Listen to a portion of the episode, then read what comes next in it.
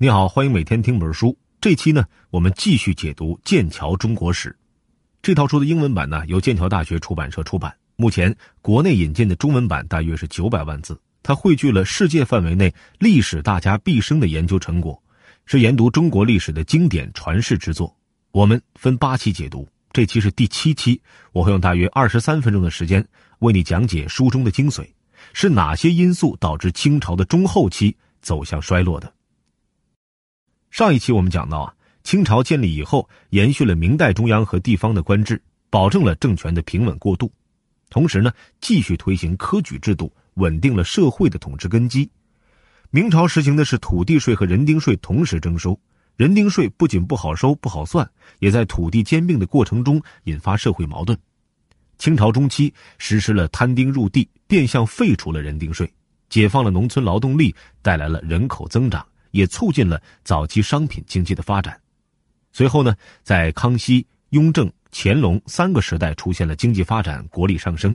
虽然有康乾盛世的说法，但从严谨的历史学考察呀，更为妥当的表述是康乾之治。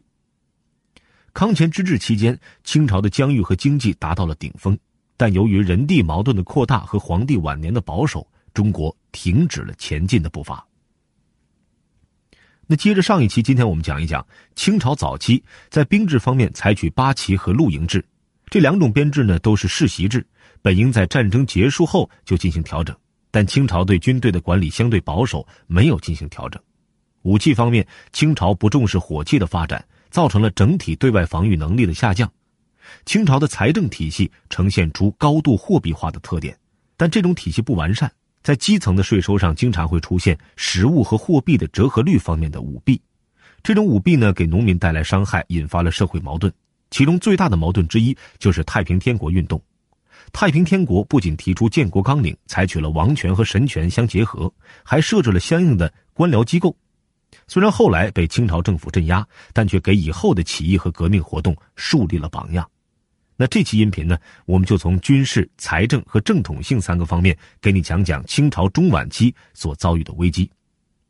我们先来看一看第一个观点：军事上的保守导致了清朝对外防御能力的下降。从本质上说呀，清朝不是一个文弱的朝代，它最初从东北的女真部落起兵，仅用了二十年的时间就统一了整个中国，并且在清朝的前期也经历了大大小小的战役，还是具有一定的军事素养。和实战经验的，但到了清朝晚期，却遭受了一次又一次的对外战争失利。从一八四零年第一次鸦片战争、一八五六年第二次鸦片战争到一八九五年的中日甲午海战，每一次都是惨败而归。如果从社会层面，这些战争可以有很多的透视角度，但单从战争本身看的话，恰恰是清朝中后期军事上的保守，造成了对外防御能力的下降。既然是保守，就是和开放相对来说的。它主要指在军队的指导思想上过度的参照旧有的传统，不能摆脱以往的惯性。这种保守体现在很多方面，最主要的就是兵制和武器技术上的保守。所谓兵制，是指一个国家的用兵制度，它包括招募、训练等等一系列过程。清朝的基本兵制是八旗制，这是女真人在进入山海关以前的一种社会组织形式。之所以叫做社会组织形式，是因为它的功能不只是打仗，还包括生产。因为女真人最早是游牧部族，长期以狩猎为生，所以呢，这个社会的男女老少都是潜在的战士，也都是潜在的生产者。具体来说呢，它是以三百人为一个单位，叫做一个牛录，五个牛录是一个甲喇，五个甲喇是一个固山。这里的牛录、甲喇、固山都是清朝的满洲语，也就是基本的组织计量单位。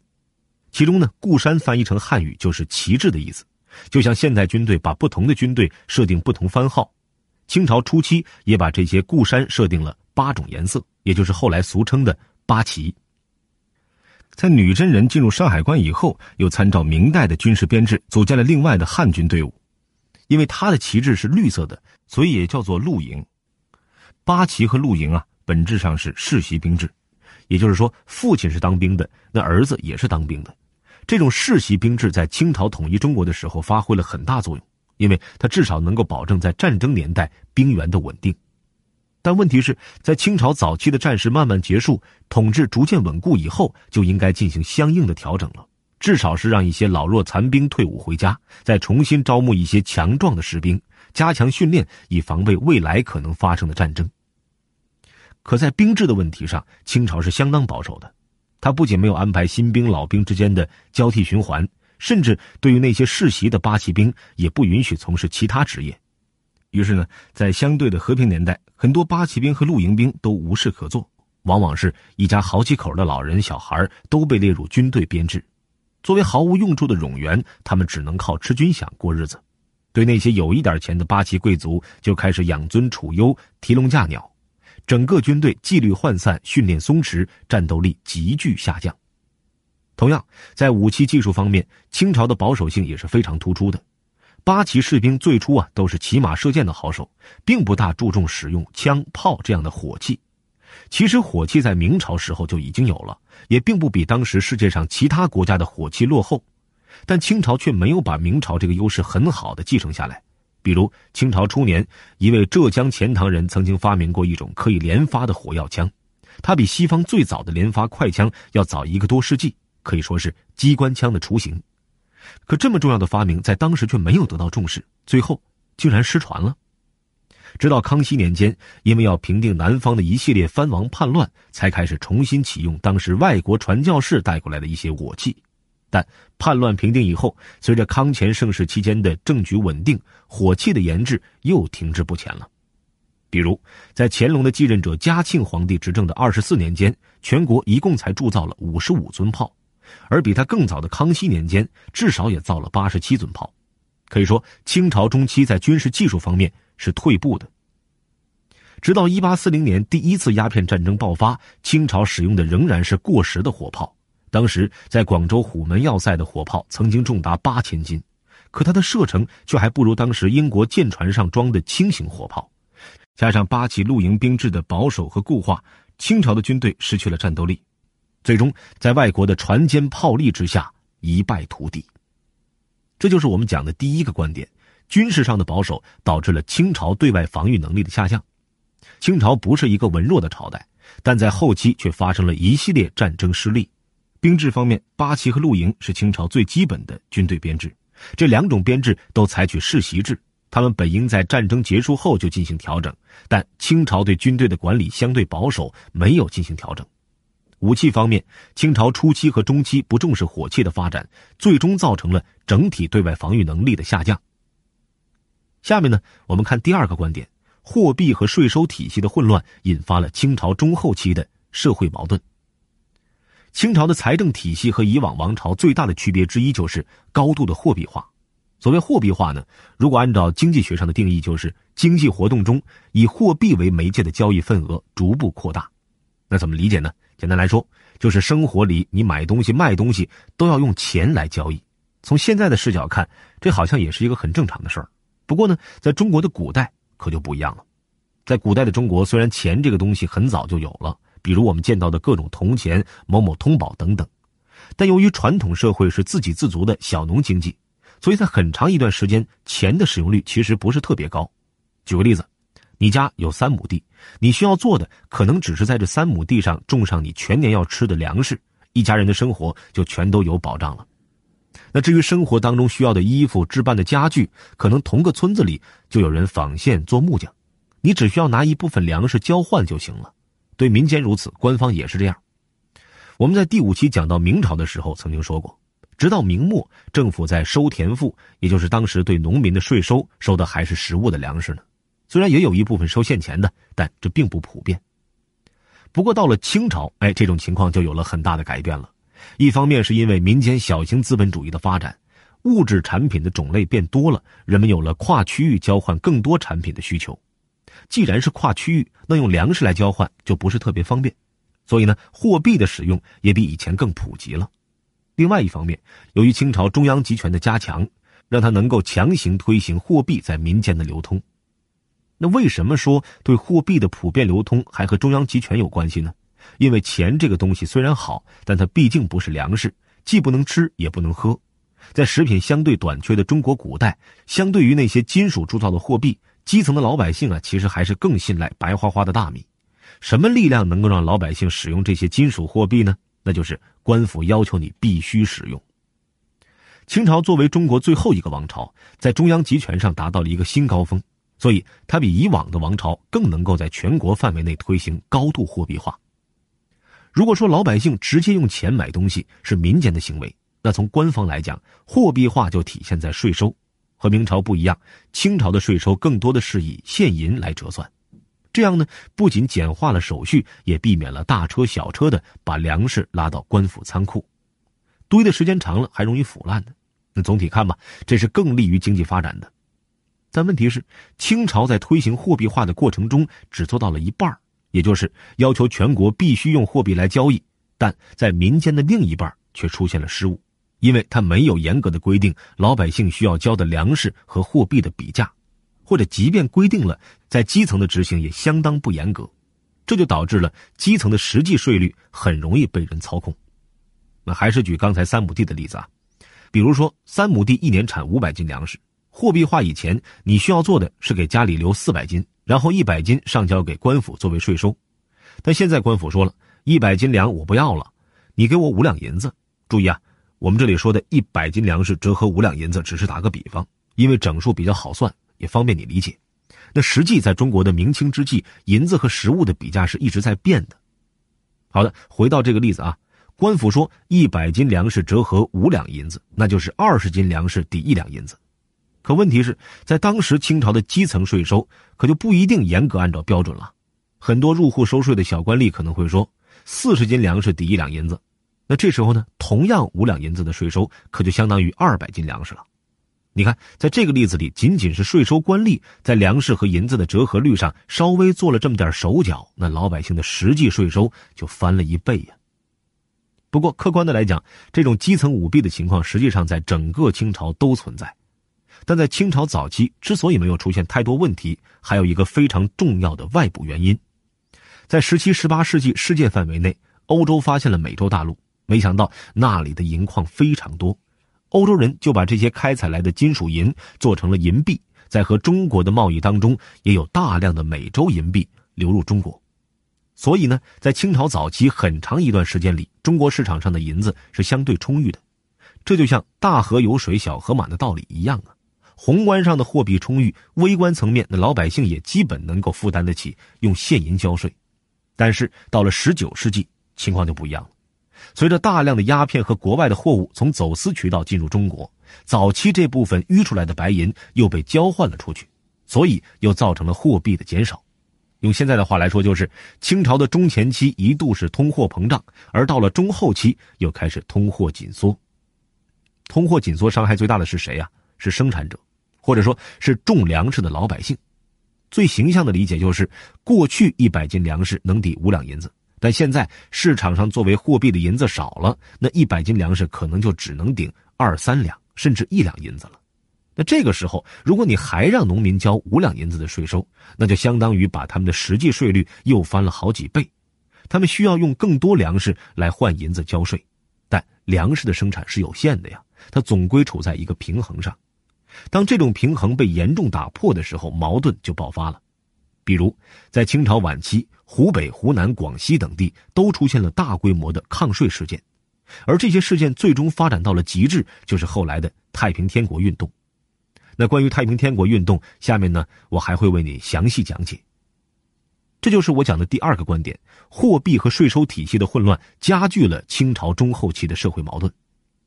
清朝的财政体系呈现出高度货币化的特点，这一方面是由于小型资本主义的发展，另一方面是由于中央集权的加强。清朝的货币化体系并不完善，在基层的税收上经常会出现实物和货币的折合率方面的舞弊。在早期通货膨胀的情况下，平衡还能够维持；但到中晚期以后出现通货紧缩，平衡被打破，社会矛盾就爆发了。下面我们来看第三个观点：太平天国运动加剧了清朝政府的正统性危机。正统性是中国历代王朝的统治根基。它维持着一个政权从上到下的统治秩序，也决定着整个社会的稳定性。清朝从立国之初就面临着正统性的考验，因为在他之前的汉朝、唐朝、宋朝、明朝等一系列王朝都是汉人建立的政权，清朝和之前的元朝却是游牧民族建立的。元朝维持了短短不到一百年就灭亡了，这对清朝是一个前车之鉴，对汉族人口占绝大多数的中国社会也是一个示范效应。从清朝初年，各种打着反清复明旗号的起义就不断发生。所谓反清复明啊，就是推翻清朝满族人的统治，恢复明朝汉族人的社会秩序。不过，这些起义大多都是零零散散的，构不成统一的凝聚力，并且呢，从清朝自身也注意吸收历代王朝兴衰成败的经验教训，主动拉拢汉族的上层阶层。所以呢，在清朝统治将近二百年以后，江山还算相对稳固。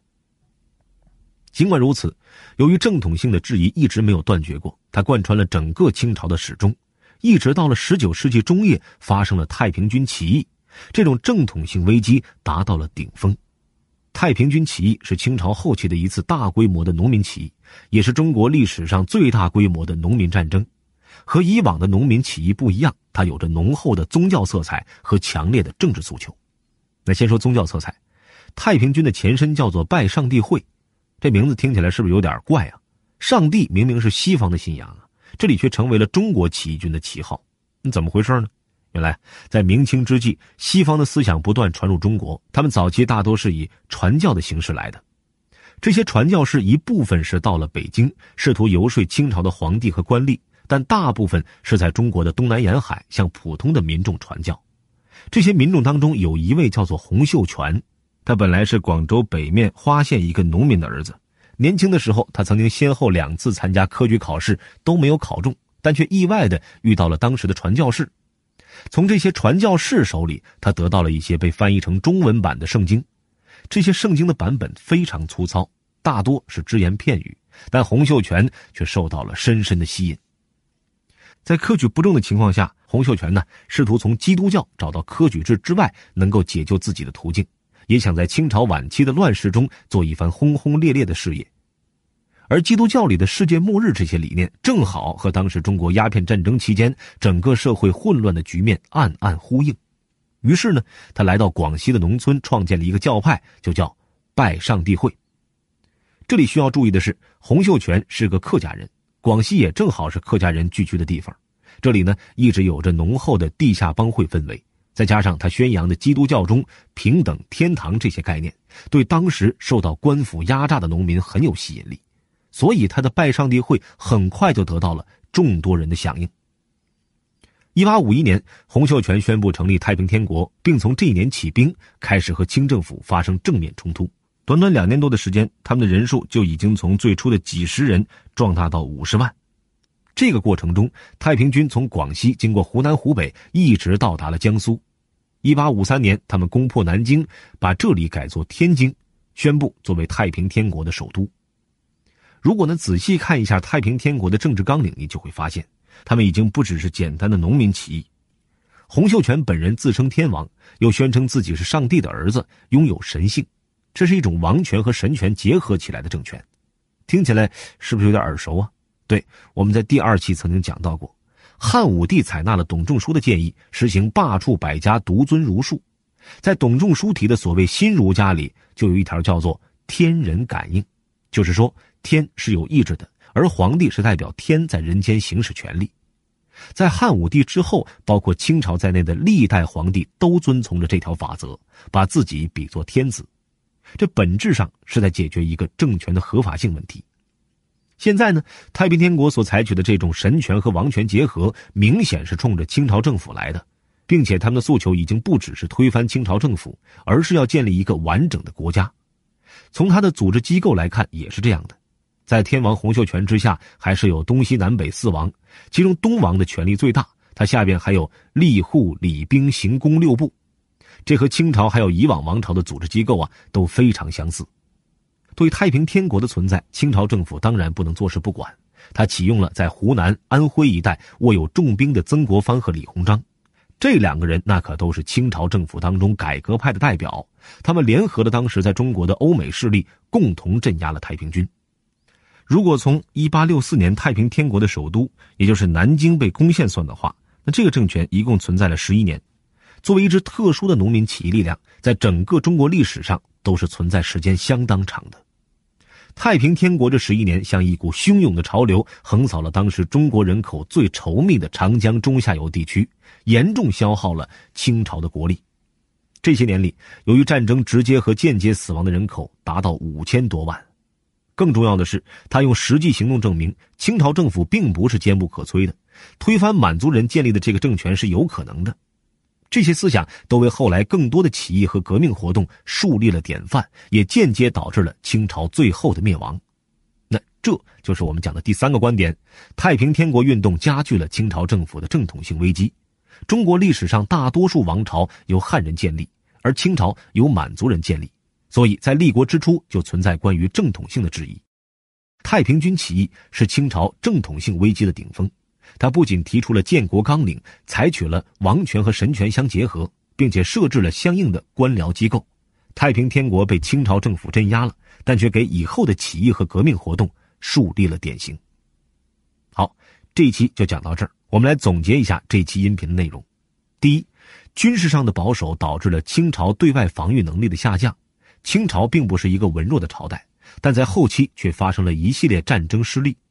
兵制方面。八旗和露营是清朝最基本的军队编制，这两种编制都采取世袭制。他们本应在战争结束后就进行调整，但清朝对军队的管理相对保守，没有进行调整。武器方面，清朝初期和中期不重视火器的发展，最终造成了整体对外防御能力的下降。第二，货币和税收体系的混乱加剧了清朝中后期的社会矛盾。清朝的财政体系呈现出高度货币化的特点，这一方面由于小型资本主义的发展，另外一方面是由于中央集权的加强。清朝的货币化体系并不完善，在基层的税收上经常会出现实物和货币的折合率方面的舞弊。在早期通货膨胀的情况下，平衡还能够维持，但到中晚期以后出现通货紧缩，平衡被打破，社会矛盾就爆发了。第三。太平天国运动加剧了清朝政府的正统性危机。中国历史上大多数王朝由汉人建立，而清朝由满族人建立，所以在立国之初就存在关于正统性的质疑。太平军起义是清朝正统性危机的顶峰。他不仅提出了建国纲领，采取了王权和神权相结合，并设置了相应的官僚机构。太平天国被清朝政府镇压了，但却给以后的起义和革命活动树立了典型。好了，以上就是全部内容。为你准备的笔记本文字就在音频下方的文稿里。下期我将继续给你讲讲清朝灭亡前都做过哪些努力。咱们下期见。